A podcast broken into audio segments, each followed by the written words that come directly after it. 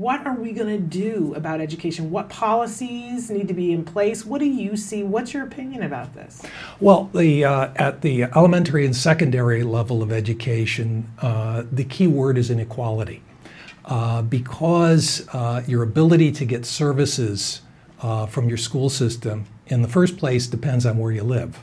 Uh, as every family on the spectrum knows, uh, some school districts are better than others. Some schools are better than others, even within a school district. Uh, and uh, so, if you live in an area where the schools aren't so great for special education, you've got a problem. But more than that, uh, the uh, services you get uh, will depend on your ability to be an effective advocate. And that, in turn, gives an advantage to parents who are doctors and lawyers and professors who have uh, the knowledge and the time to put into this. Whereas if you're uh, somebody working two blue collar jobs just to make ends meet and perhaps don't have the training and education, yeah. uh, you're going to have a much harder time getting the services for your children. Yeah. So finding some way to equalize this, some way to get better services uh, for poorer people, for people without these advantages, that's key at all levels of government. Well, and, and I always think, my goodness, if I'm having such a hard time, what is this like for somebody that English isn't their first language? Yes. That overwhelms me all the time thinking about that, what that must be like. Sure. Here in Los Angeles County, we have over 100 languages uh, yeah. spoken. Now, school districts try to keep up with that.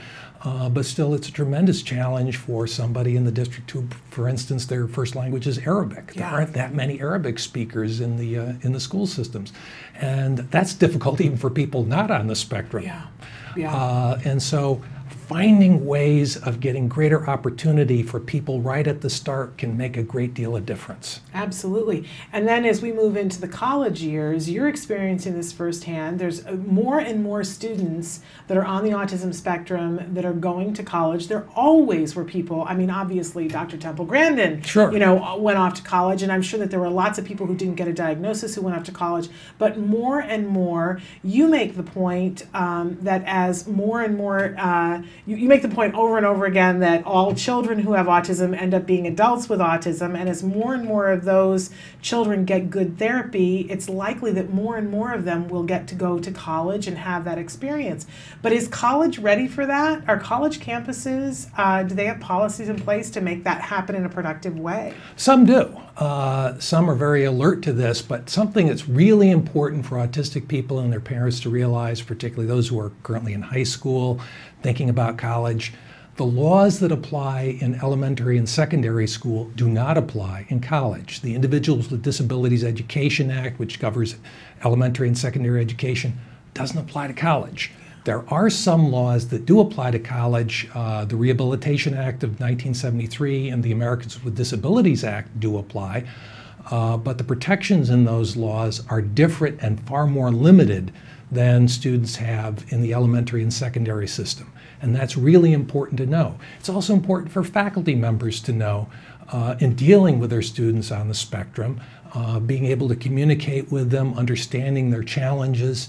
And uh, that's something I hope to uh, raise awareness of with this book. I hope some of my colleagues read this and are better able uh, to, uh, to, communicate with and, and nurture their autistic students. I hope so too. And I, I, wanted to turn now to politics in this moment in time, and it's changing every 10 minutes.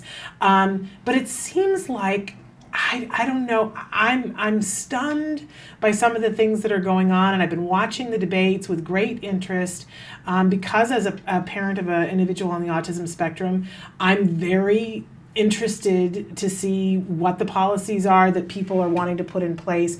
Obviously, the conversation doesn't turn very much to autism. What is your current your as you're as you're looking at this field? What are your thoughts? What are you seeing um, for these these prospective uh, presidential candidates? Well, it came into play during the Republican debate. Uh, Donald Trump has repeatedly expressed his belief that vaccines cause autism uh, ben Carson partly disagreed with that, uh, but talked about spacing out uh, the immunizations. Mm-hmm. But uh, to a large extent, that's the wrong conversation to have. Right. The right conversation to have is how do we get help to kids on the spectrum? Yeah. What can the federal government do to assist this level?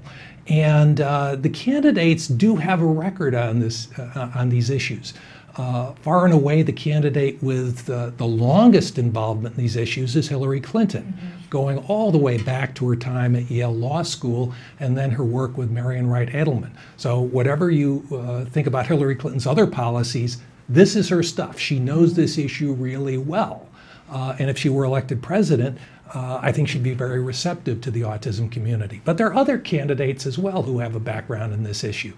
Uh, Jeb Bush and Marco Rubio both worked on autism legislation uh, in Florida, so they know something about this issue and know uh, about the provision of services. In fact, Jeb Bush mentioned autism in uh, his inter- introductory campaign video. Mm. the trouble is, uh, a lot of the candidates might not know that much about autism, not know about uh, the uh, decisions of the National Institutes of Health, know about the role of the uh, Department of Education, and the complex relationship between the states and the federal government. We've talked about uncertainty, we've talked about uh, conflict, uh, but the other uh, triad, the other leg of the triad here is complexity. Yeah. Ask any parent uh, uh, of a child on the spectrum, ask any autistic person, and dealing with the system is amazingly complicated at all levels of government.